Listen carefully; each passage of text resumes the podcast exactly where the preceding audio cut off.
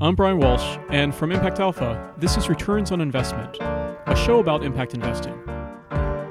This is the fifth episode in a special series produced in collaboration with the Omidyar Network called Beyond Trade Offs Investing Across the Returns Continuum. We weren't the first.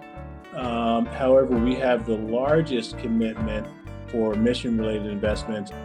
That's Roy Swan, Director of Mission Investments for the Ford Foundation.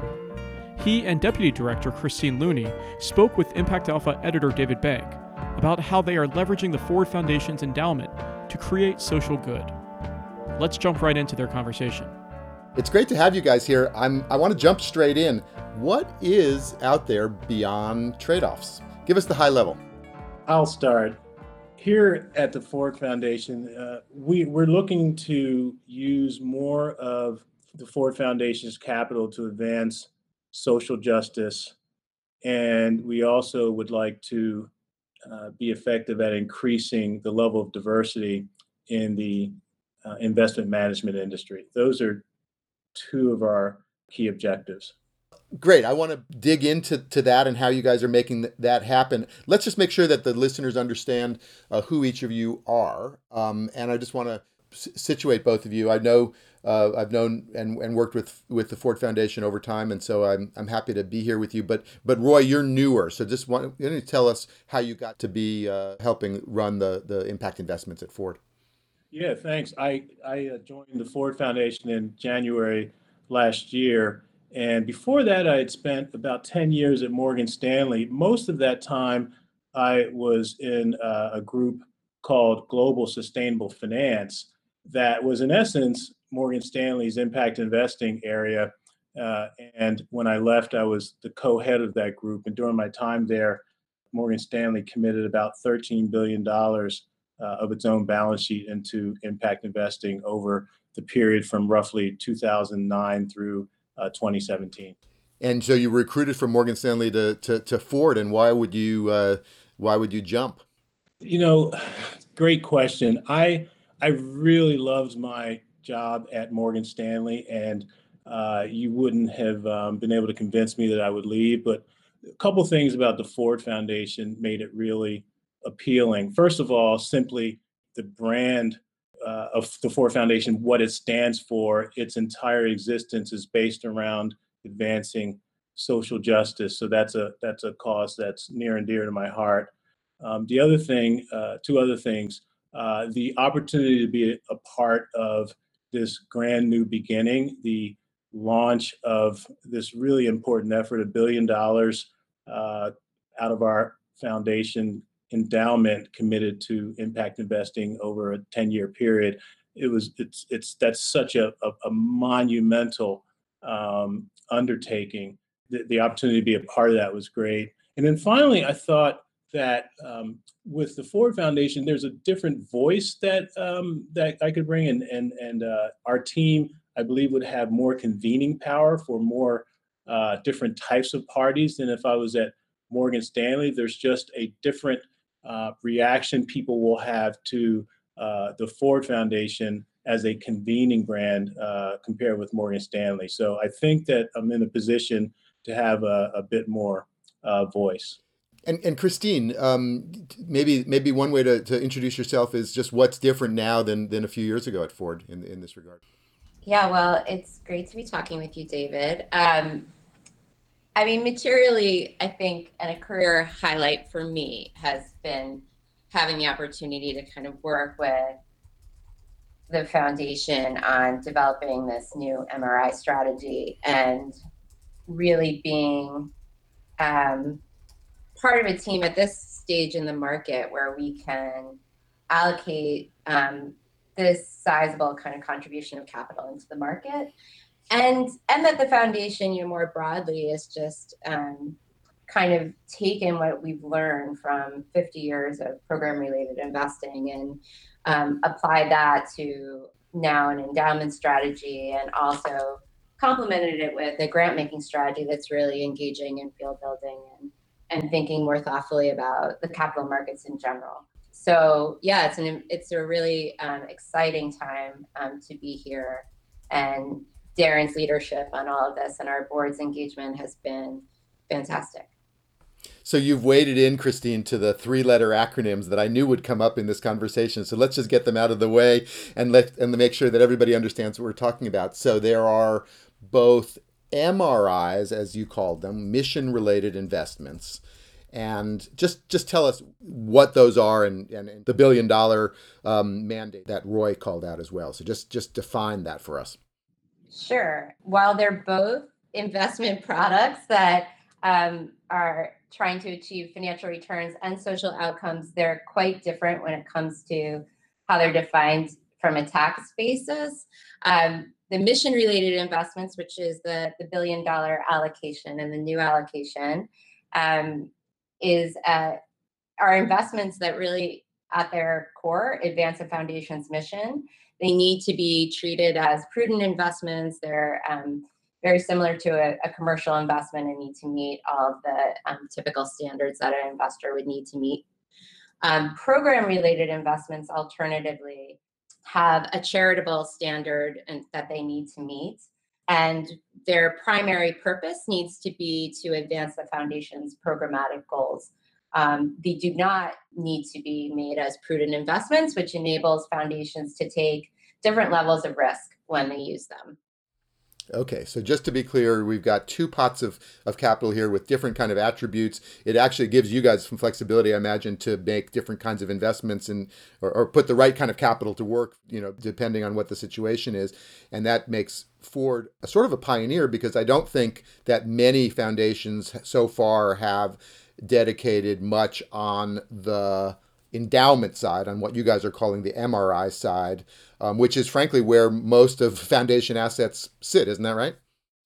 That's correct. I think we, I think at last count, there may have been, uh, I think it was less than 20 foundations out of the thousands um, that have both mission related investments and program related investments as uh, tools in their toolkit. So yeah, we're we're one of the few. We weren't the first.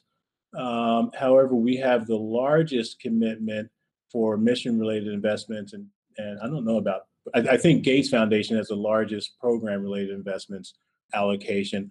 But our goal is to take that one billion dollars, and and it, it, may sound like a lot of money to some people, but it's really just a drop in the bucket when you think about all the costs um, that are generated uh, by some of the societal issues. So when I mentioned that whole concept of convening power, a part of what we want to do is influence more of the market, get more foundations, family offices, and other investors to consider uh, what we're doing in this end of the impact investing spectrum uh, that mission related investments targets.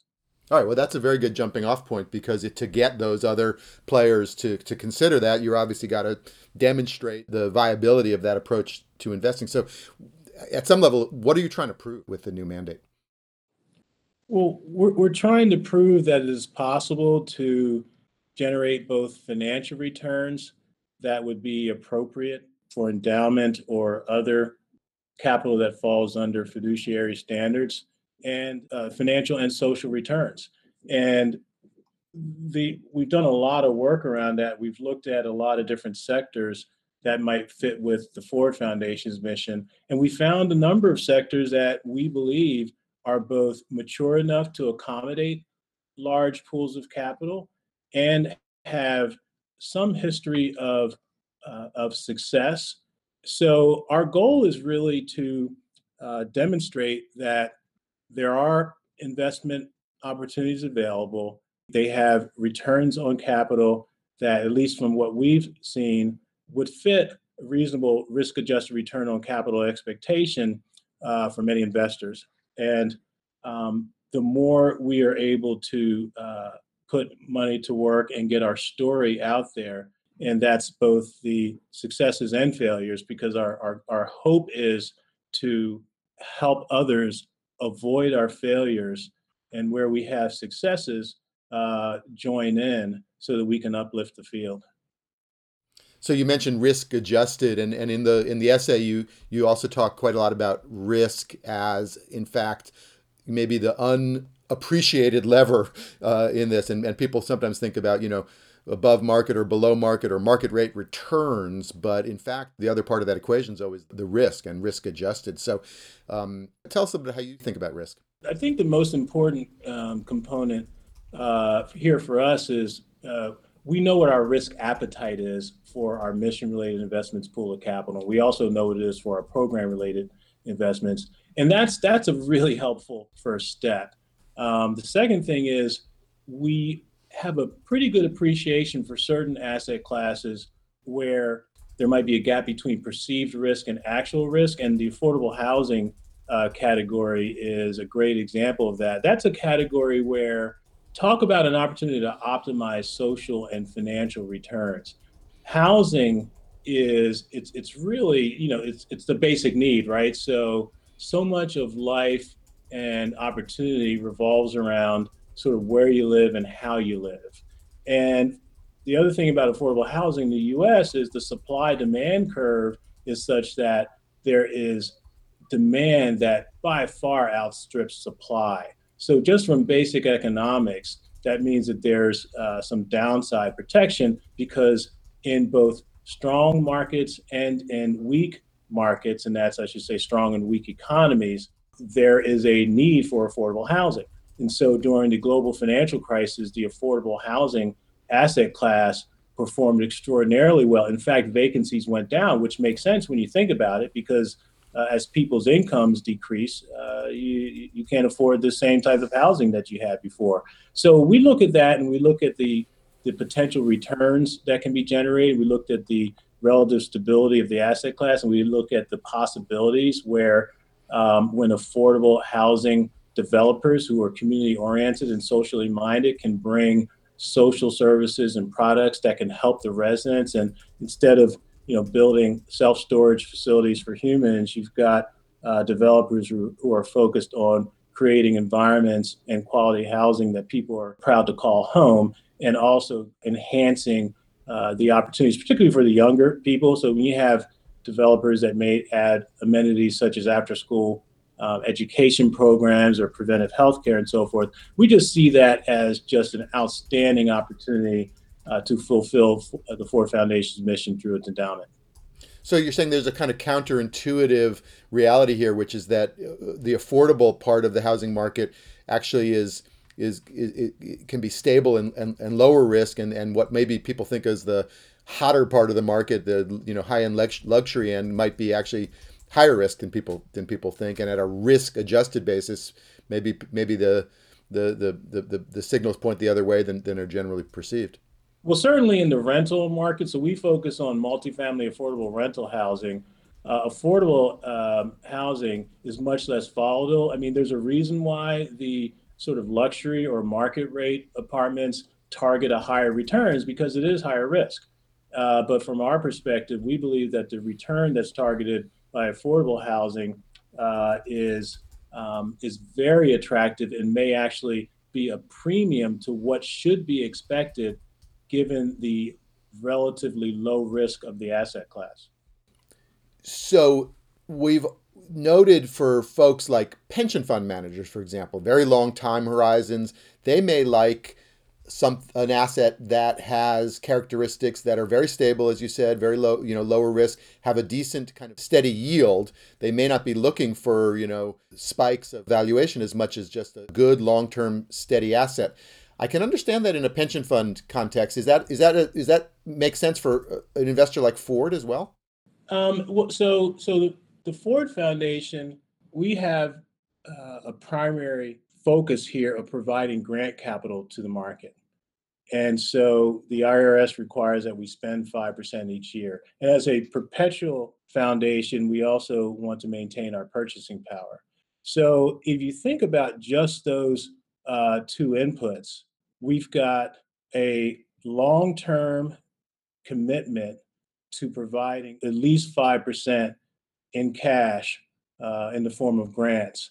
And so when you have long term investment opportunities that provide relatively stable returns that we think can get you the replacement of the 5% plus inflation, it, it, it, all works out. So, yes, foundations are very similar to pension funds. In fact, one could say that with respect to the beneficiaries, you know, a, a, a foundation's beneficiary is perpetual. It's it's sort of citizens of society. And for pension funds, it's each beneficiary might be a multi generational obligation as you think about right retirees and, and their families. So let's just be clear now. You've got this billion dollar mandate. I think it's over 10 years, which by my simple math is a, is 100 million a year or so that you're putting to work. And where are you at in that process?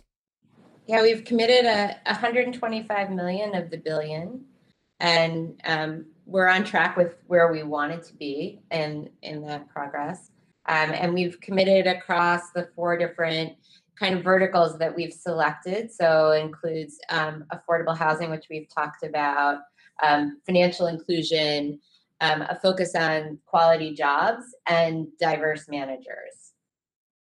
And are you able to find? I mean, just just taking it back to this risk adjusted, the the affordable example, affordable housing example is instructive. Are you able to find those kinds or similar kinds of un- mispriced risk or you know special knowledge that you might have? I mean, is that playing out across those four areas? Absolutely. I mean, some are earlier in um, their development, but I think I mean we could probably allocate the full billion to the affordable housing strategy if we wanted to and there is a significant amount of product available through which we could invest in right now.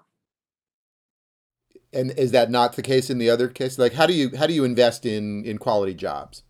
So in quality jobs it is an earlier strategy and we want to do some more work there. We've made one commitment um, which is in the process of closing so i can't disclose it yet. Oh come on but it's a, but it's a manager, it's a manager that's working with with companies to really improve the quality of their labor force, but also have um, link those to bottom line outcomes. So it's saying if if I offer paid sick leave to my employees, I'm going to deal with less turnover. If I provide you know on the job training, I'm going to have a more dedicated workforce with better skills. And so it's, I think for us, it's this thesis how can we change the view of labor as an expense to labor as an asset? And we're working with MIT, the Good Jobs Institute, and others to really think of whether there's potential to scale this in the market. That's one of my favorite topics labor as an asset versus labor as an expense. That may be something that is over the rainbow in the beyond trade offs land, is um, because that changes a lot of calculations, I imagine.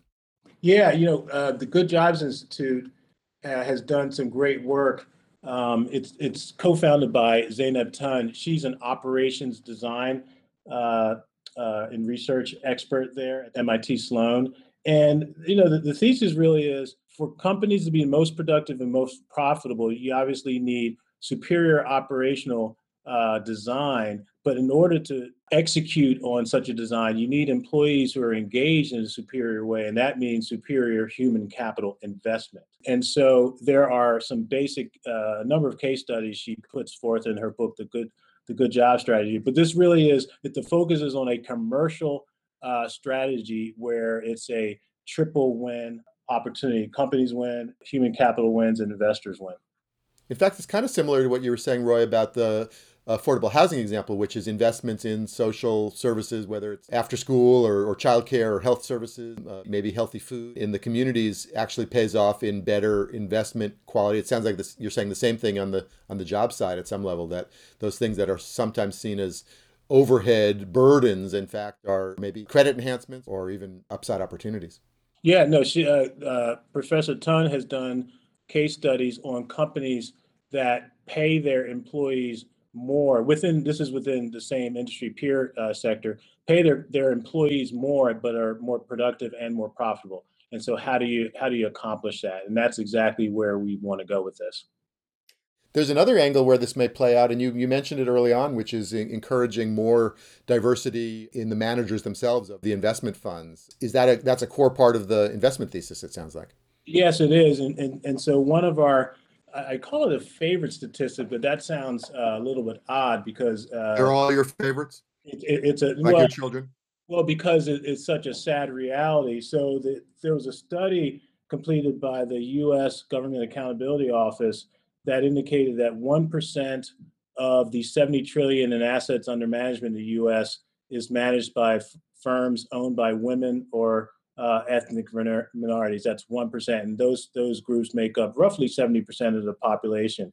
What was surprising to me is I didn't realize that Congresswoman Maxine Waters had ordered that study. And interesting thing is, uh, she just took the gavel of the um, House Committee on Financial Services. So I think people might start paying a bit more attention to this. But there's lots of opportunities, we believe, for investors to both do well and do good uh, by thinking a little bit more about women and minority uh, owned firms or firms that have significant uh, representation of women and minorities at the uh, senior levels. Just like in the housing example where we think the market's getting it wrong, I mean, we we see an incredible opportunity not only to align capital with our values and reduce some of the unequal allocation of capital, but there's a huge business opportunity here. Uh, we really believe that more diversity is good for business. And, you know, despite research report after research report on the industry that demonstrates that diverse managers perform at or above um, more homogenous teams, the capital um, markets are not, you know, changing the way they allocate capital. So I think this is one area where we see there's much more perceived risk than we believe exists think it's a place where we can really lean in. Well, this is interesting because the thing that the very thing that is an obstacle, as you say, for the market adoption becomes at some level a competitive advantage for folks like yourself who who who see that opportunity earlier than others. So you know something the market doesn't know. That's kind of the definition of an of an edge in the marketplace. Um, you can get in with managers or into opportunities that others others might stay away from, and therefore you get the the upside the upside return as well as the risk mitigation. Absolutely, yeah, and I mean I think you know listen we have a diverse team. We think that brings a lot of value. We have different connections and networks, and we want to kind of support teams that kind of can bring the same kind of thesis to their their own investment strategies because we think they in turn will we'll see things that the traditional market is overlooking. And there are some there are some sort of economic slash financial uh, advantages I think you were kind of hinting at, David. And one is, you know, when when you target an underserved market from an investment perspective, there are going to be valuation advantages, right? Because these folks aren't going to be swimming in offers uh, from the usual suspects in Silicon Valley. So there's benefits there. There are also new ideas, new products that folks in less diverse uh, context haven't thought of. So we we do believe that there is some some real value. And then finally, you know, the, the, just when you think about the, the, country, you know, the more people you bring in, and this is such basic stuff. The, the more people that are in, productively engaged in the economy, the better off all of us are. There's more job creation for everyone. A job is fungible. And so the more jobs and high quality jobs, uh, the better. So we we hope. I mean, part of the battle here is just people call it cognitive bias. There can be an automatic um, negative reaction to just simply the word diversity. So hopefully, with more examples of stories, uh, both successes and failures, because you can learn from the failures and and, and march your way to success. Uh, this is also a part of what we hope will be the Ford Foundation study when it's written uh, on the power of our impact investing program sort of last question, which is I, am I'm imagining you guys with your team there, and that some across some cubicle divider is the traditional investment team, and you know you've gotten your billion dollar carve up, but there's still quite a lot on the other side of that that cubicle divider. So is there some kind of like competition going on, and and you're and you're and you're outperforming them, and and then more people are trying to like join your team because you're where the action is. I would I would say we have a really healthy collaboration. Um, uh, you know, oh come on, you got to be competitive. No, there's a lot of. Uh, You're right on the cubicles, though. Yeah. yeah. So so you know, um, our our chief investment officer uh, was a part of the internal uh, staff that oversaw the study uh, that made the decision on uh, creating this mission related investment carve outs. He, he, he uh, so there's there's within the Ford Foundation there's a lot of productive collaboration, and uh, that's just a part of it. But we but yes, we are a we're a completely separate uh, group. Well, just to, in all seriousness, uh, I guess the question is to what extent is what you're learning applicable firstly to other foundations as we discussed and then more broadly to the to the broader financial markets and to other investors that may not be foundations um, are, are, you trying to create a, a, model of a new of a new kind of, of investment approach I'll, I'll start and then maybe Christine will add. So I will say on that, we have we have been really happy that we've gotten a lot of phone calls uh, asking us, you know, how did how did you all get it get, get mission related investments or impact investing approved and how are you executing so that's a big part of our job is just uh, describing the process um, what we're finding in the market and and any way we can be helpful. So that's that's a that's a great opportunity for us. Including podcasts like this. Absolutely. Yeah no i mean I, I think that's true. I think listen over the month and a, the year and a half that we were getting this strategy approved, we we took advantage of the the foundations that kind of came before us, and I think we want to continue to you know almost pay it forward and set out with two goals when it really came to the social performance of this portfolio. One was to allocate more capital to um, Ford's mission and um, reduce inequality, and secondly, to kind of be a really transparent investor and as a way to help more of the market um, learn along the way and allocate more capital um, to socially and environmentally responsible like investment strategies. So um, we're we're just getting started, and um, you know hope to continue to kind of put put information as we learn along the way out into the market. Terrific. Well, as you as you say, many people are watching you, as including Impact Alpha, and we look forward to touching base and, and, and getting the, the next update. Thank you very much for joining us. Thanks, Thank David. you, David. That's going to do it for this episode of Returns and Investments special series, Beyond Trade-offs. Find out more at impactalpha.com and on Twitter at impactalpha. We'll also continue the conversation on the Beyond Trade-offs channel on Impact Alpha's subscribers only Slack channel. This podcast has been a production of Impact Alpha in collaboration with the Omidyar Network. Special thanks, as always, to our technical producer, Isaac Silk. From New York, I'm Brian Walsh, head of impact for the fintech company LiquidNet. Thank you so much for listening, and we'll see you in some sense of the word next time.